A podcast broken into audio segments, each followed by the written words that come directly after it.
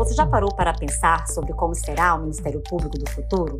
Estaremos preparados para as transformações que nos aguardam? Que competências serão necessárias para inovar e transformar as nossas instituições? Responder a essas e outras perguntas é o que esperamos fazer aqui, no Rotas e Futuros, podcast produzido pelo Inova Escola, Laboratório de Transformação da Escola Superior do Ministério Público da União. Olá a todas e todos, sejam bem-vindas e bem-vindos a mais um episódio do nosso podcast Rotas e Futuros, o podcast do Inova Escola, o Laboratório de Transformação da Escola Superior do Ministério Público da União.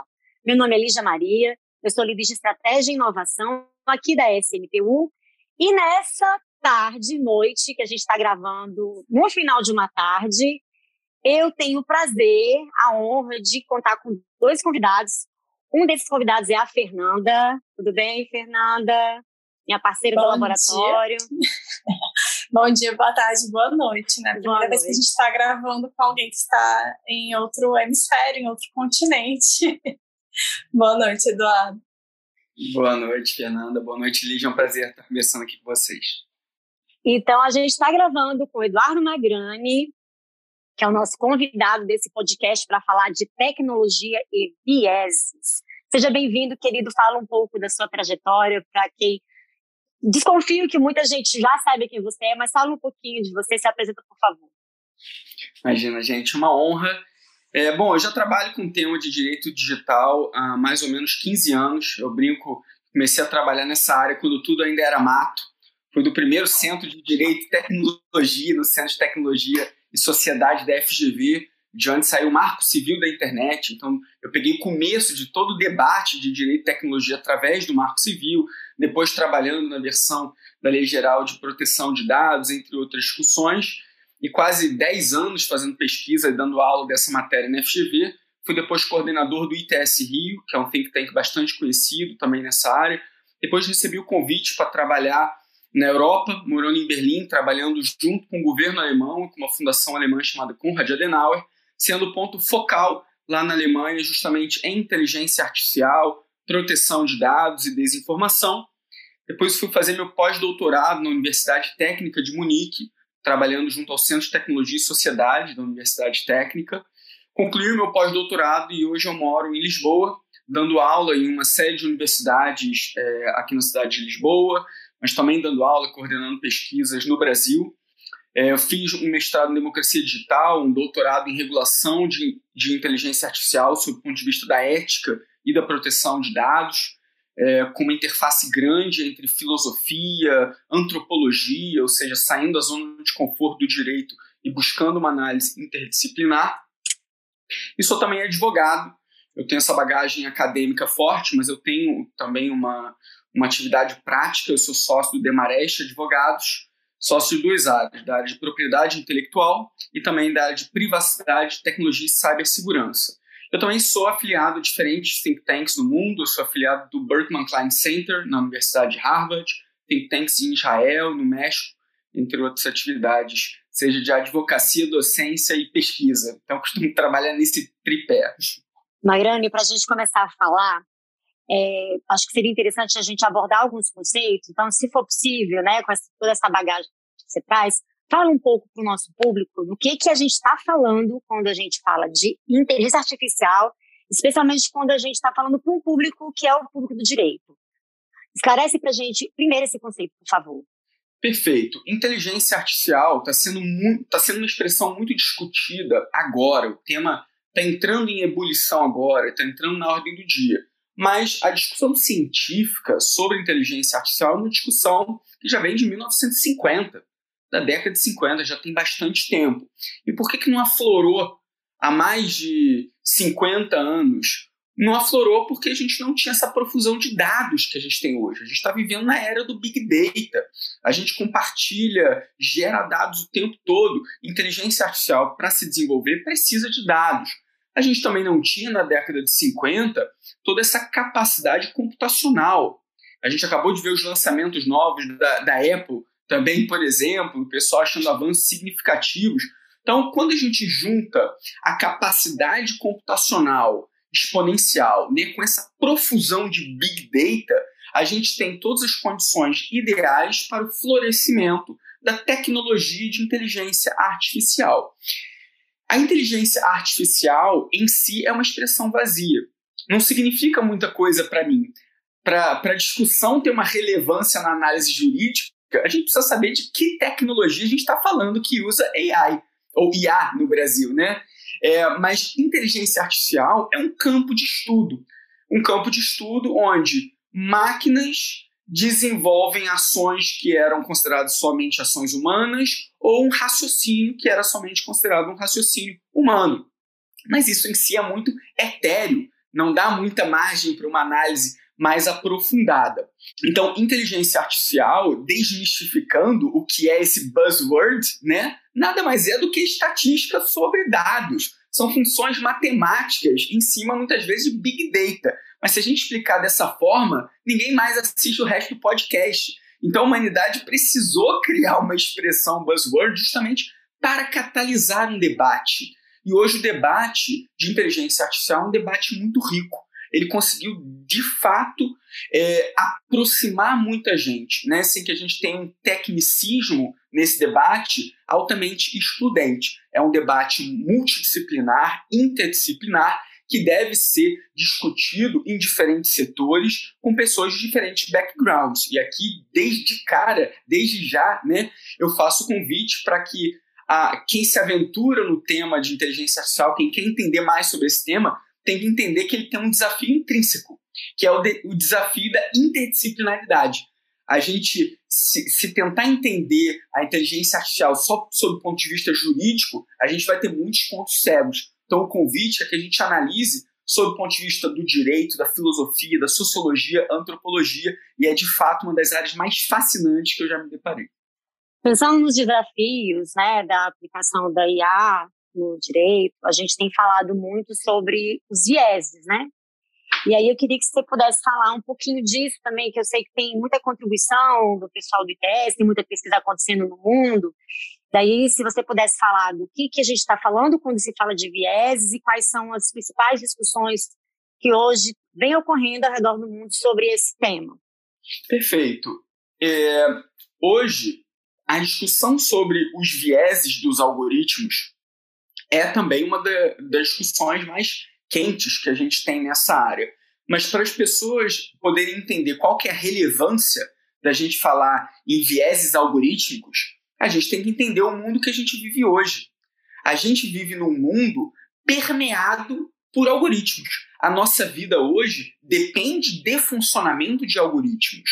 Hoje, a, a nossa, o nosso exercício cívico, a concretização de direitos fundamentais, e uma série de outros exemplos que a gente poderia dar, direitos humanos, né, estão não só no mundo analógico, físico, offline, passam cada vez mais pelas esferas digitais. E as esferas digitais, através das plataformas que a gente acessa, sejam plataformas de comércio eletrônico como a Amazon, seja plataformas de redes sociais como Facebook, Instagram, buscadores, né, buscador do Google e tantos outros, essas plataformas que hoje têm uma função é, absolutamente essencial no nosso cotidiano trabalham com algoritmos. Então, esses algoritmos, eles concretizam direitos fundamentais e humanos nossos hoje e, ao, ao mesmo tempo em que a gente usa essas tecnologias, essas tecnologias estão nos usando também para diferentes finalidades, para diferentes modelos de negócio.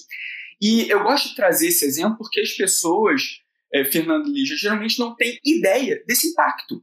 Porque quando pensam em inteligência artificial, pensam na visão da ficção científica, que veio até antes de 1950. A primeira vez que se falou em robô foi na peça teatral Os Robôs Universais de Rossum, da República Tcheca, lá nos idos de 1920, bem antes da discussão científica. E a visão da, da ficção é, da visão é, científica, né? A visão da ficção científica era aquela visão clássica de exterminador do futuro, de rivalidade, onde os robôs atingem a singularidade e querem exterminar a humanidade. E essa visão atrapalha a gente hoje em dia.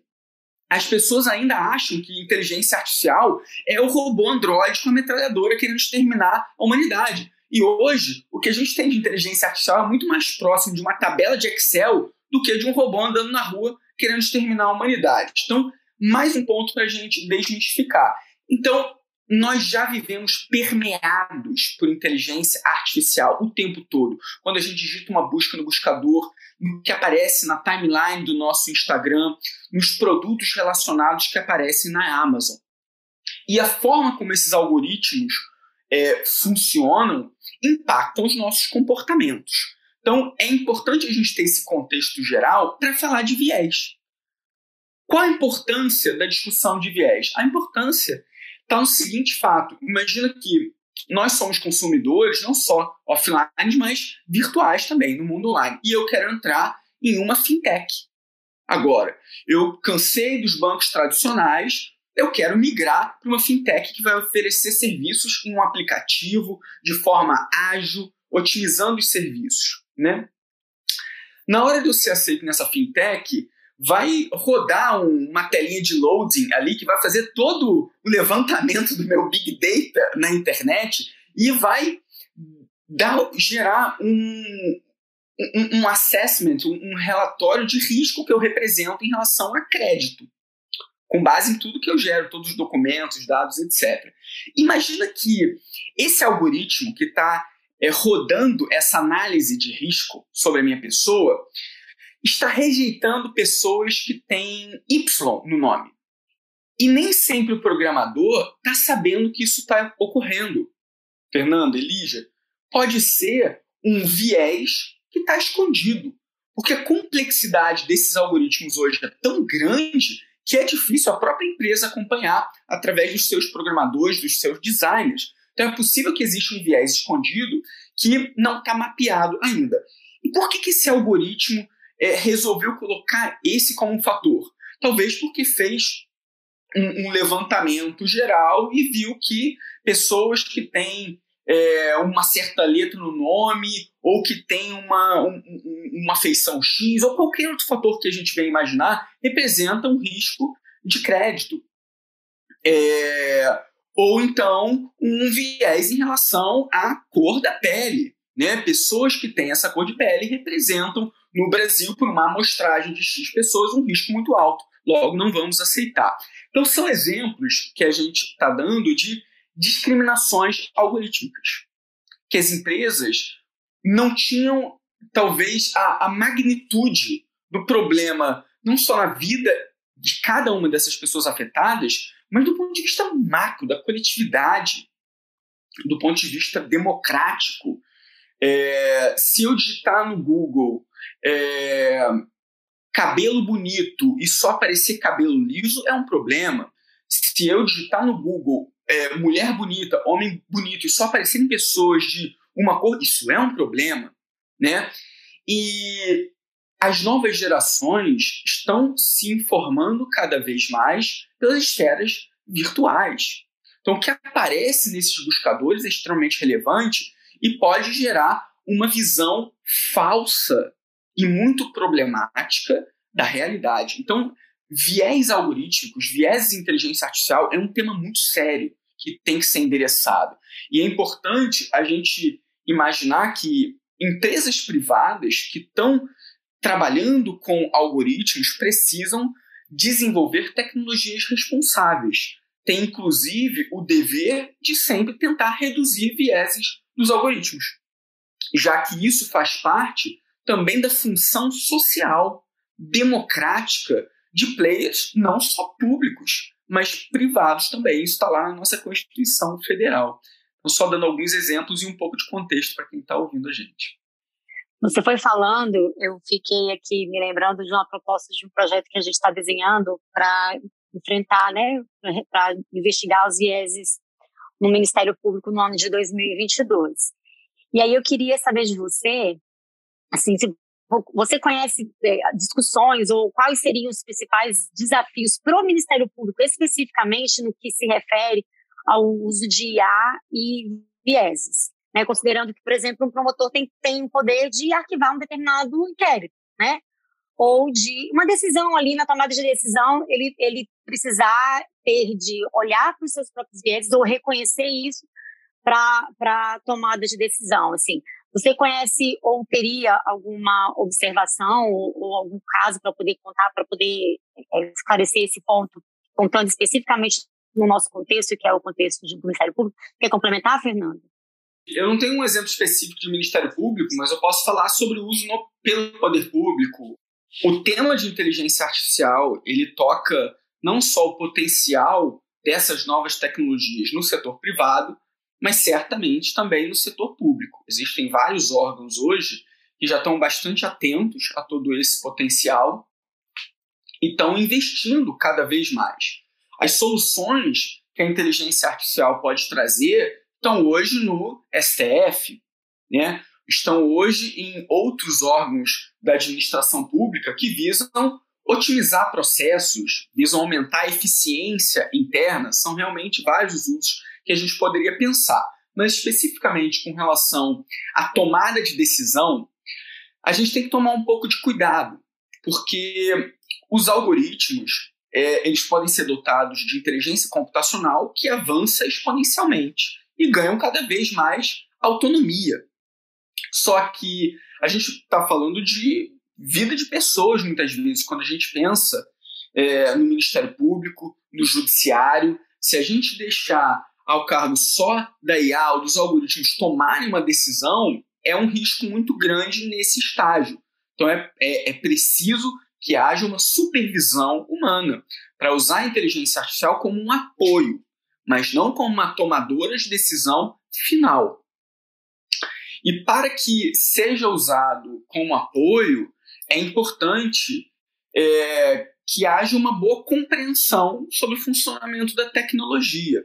A gente tem alguns casos no mundo, como o que aconteceu no caso do Compass, nos Estados Unidos, em que um juiz acabou decretando a prisão de uma pessoa porque o algoritmo gerou um report dizendo que havia uma grande chance de ser reincidente. E havia uma discriminação algorítmica ali. Quando perguntaram ao juiz exatamente como o algoritmo chegou àquela conclusão, o juiz não sabia dizer. Então, é importante é, saber que o uso de inteligência artificial vai impactar não só o setor privado, mas o setor público também, e pode deve ser usado como apoio para tomada de decisão, mas a gente tem que fazer isso de forma ética e responsável. Para que a gente consiga fazer isso de forma ética e responsável, tem que haver transparência no funcionamento desse algoritmo. Tem, tem que haver compreensão sobre quem está usando para poder eventualmente explicar para a pessoa afetada como essa decisão está sendo dada e como está se apoiando na inteligência artificial.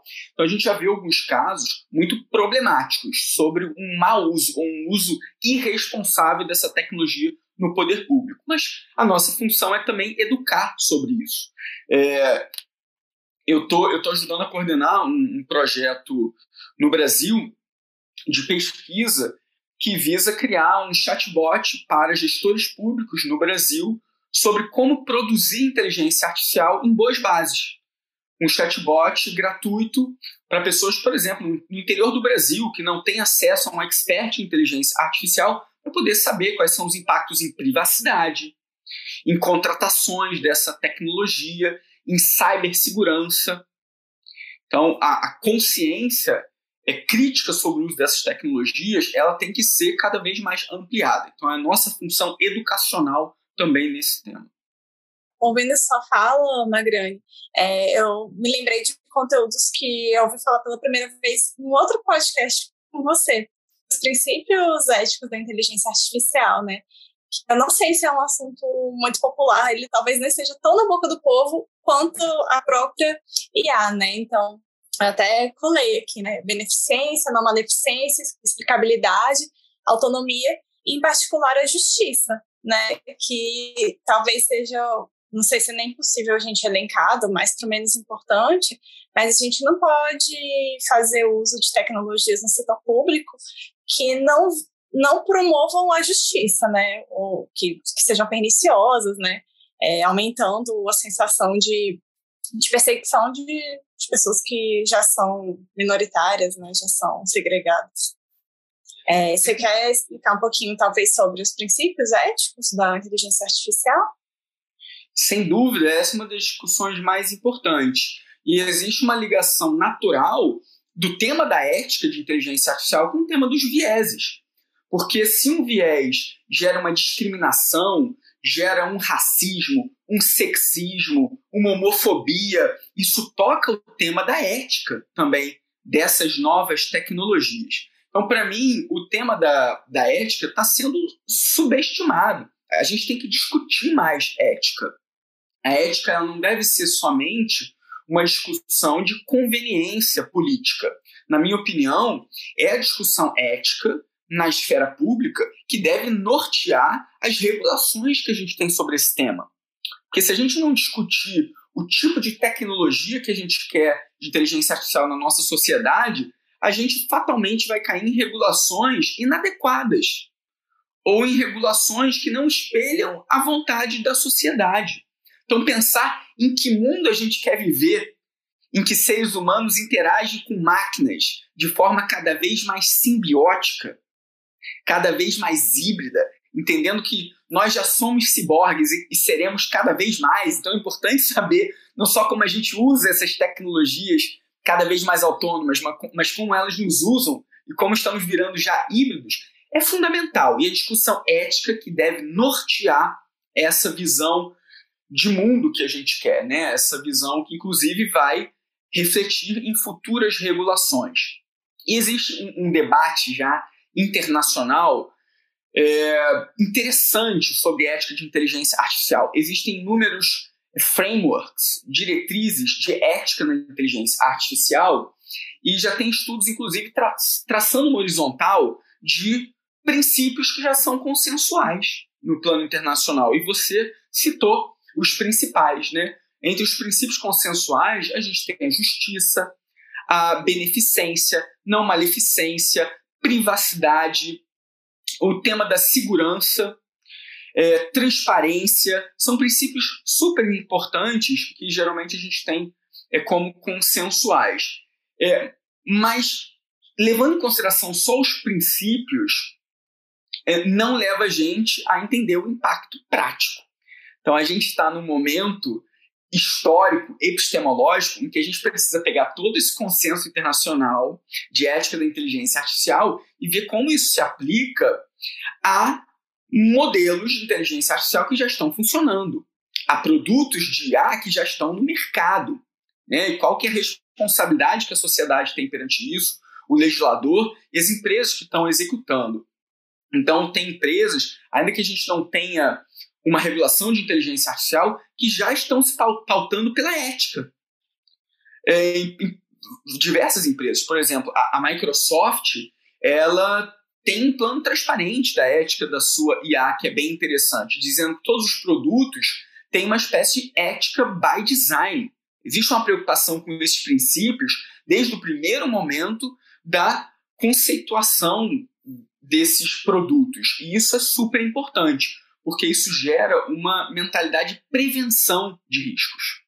Então, muitas vezes no Brasil, a gente tem uma visão muito de reparação de danos, mas é cada vez mais importante prevenir, porque se pensar só em reparar, pode ser tarde demais. Então, a discussão ética ajuda muito nesse mindset, nessa perspectiva de prevenção. E eu gosto muito de pensar em ética by design, não só em privacidade by design, mas em ética by design também, com todos esses princípios que você também mencionou. Então, é essa discussão que vai é, evitar os vieses que a gente comentou, que vai evitar discriminação, racismo, algoritmo, entre vários outros problemas que a gente poderia mencionar.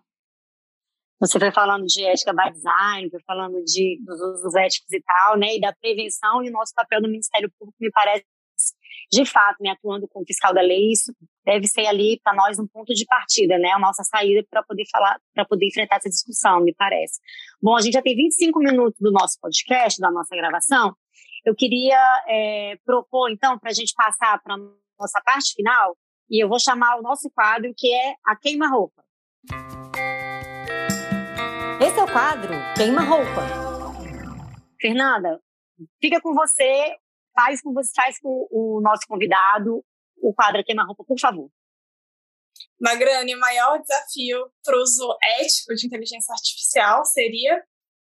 são vários, né? É, eu, eu acho que um dos maiores desafios são desafios não só jurídicos, mas técnicos também, né? Porque a gente pode chegar em uma conclusão jurídica, mas os técnicos viram e falam que é impossível de concretizar. Então, está é, tá faltando a gente criar essa ponte entre o trabalho de juristas e o trabalho de cientistas da computação, etc. Então, é por conta disso, eu acho que um dos principais desafios da ética é justamente a transparência, que acaba permeando as discussões que a gente teve. Como vai ser possível a gente garantir a transparência em um universo de algoritmos altamente complexos, como deep learning, redes neurais, em que a multiplicação de matrizes é, é tão grande que desacopla totalmente do programador, do design e de pessoas humanas que estavam nas fases iniciais daquilo. Então, com essa complexidade técnica, vai ser muito difícil uma empresa um programador colocar a mão no fogo para dizer exatamente como foi a tomada de decisão de um algoritmo. E com isso a gente vai perdendo em outras esferas. Por exemplo, com essa falta de transparência, eventualmente, a gente pode perder parte parcela da nossa autonomia também. E outros princípios éticos que vão sendo afetados a reboque dessa falta de transparência que vai ser vai se dar em virtude de um desafio técnico também, né? Magrane, para a gente encerrar, é, traz para os nossos ouvintes as suas recomendações de literatura, enfim, o que você quiser trazer de conteúdo complementar para quem está ouvindo a gente. Bom, primeiro então Jabá, né?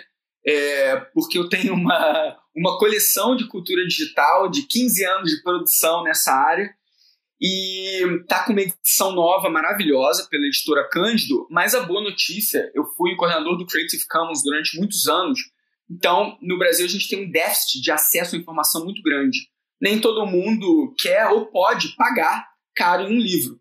Então a minha produção ela é inteira liberada na internet, gratuitamente, sem pegar os dados pessoais das pessoas. Então vocês conseguem baixar a trilogia de cultura digital. Eu criei uma landing page própria para isso, com uma estética Blade Runner super bonita, para incentivar as pessoas a lerem os livros. Então, quem quiser se aventurar, eu acho que é um convite interessante. E fora isso, eu acho que vale a pena é, como um, uma recomendação, é, principalmente para as pessoas do direito, de lerem mais filosofia. Porque, como eu disse, é a discussão ética e filosófica que, para mim, deve nortear toda essa nossa trajetória no admirável mundo novo da inteligência artificial. Então, eu citaria grandes filósofos ou justos filósofos como Luciano Floridi, Hugo Pagalo, que tem produções maravilhosas nesse tema, filósofos da tecnologia da Holanda, que eu cito no meu livro Entre Dados e Robôs, e, por fim, um antropólogo, que foi muito importante na minha trajetória acadêmica também, que é o Bruno Latour, que está vivo, está produzindo ainda com obras fantásticas e que ajuda a oxigenar bastante essa nossa reflexão, sobretudo a jurídica também, a partir de outras esferas, de outras áreas. Maravilha, lembrando que o Trello público, a gente lá no Trello público, a gente coloca todo esse material que o Magrani está citando aqui. Então, para quem quiser acessar, está na descrição desse episódio. Nosso Trello público é o nosso backstage. Ah, passa lá, dá sua contribuição e baixa o material que o nosso convidado está recomendando. Bom, meus queridos, é, algumas palavras para a gente fechar? Claro. Bom, gente, o tema que a gente está travando aqui ainda pode ser considerado um tema embrionário. A humanidade passa a criar, a partir de agora, máquinas imprevisíveis by design. A gente passa a criar agora seres sintéticos que podem ultrapassar a inteligência humana, que tem uma inteligência computacional que cresce exponencialmente, e a nossa inteligência é linear, a gente tem até dificuldade de entender o que é esse avanço exponencial. Então, os desafios que virão nas próximas décadas serão vários. E a gente vai precisar de uma ruptura ontológica e epistemológica. A gente vai precisar de novas lentes. Então, mais uma vez, eu reforço o desafio aqui da interdisciplinariedade e, sobretudo, do fomento ao acesso à informação, acesso à educação. A gente precisa que o, o awareness, a educação, seja um pilar fundamental nesse mundo em que nós somos tecnorregulados, para que a gente entenda o que está acontecendo ao nosso redor, que é cada vez mais permeado por algoritmos. Perfeito. Quer falar, Fernanda, antes da gente terminar?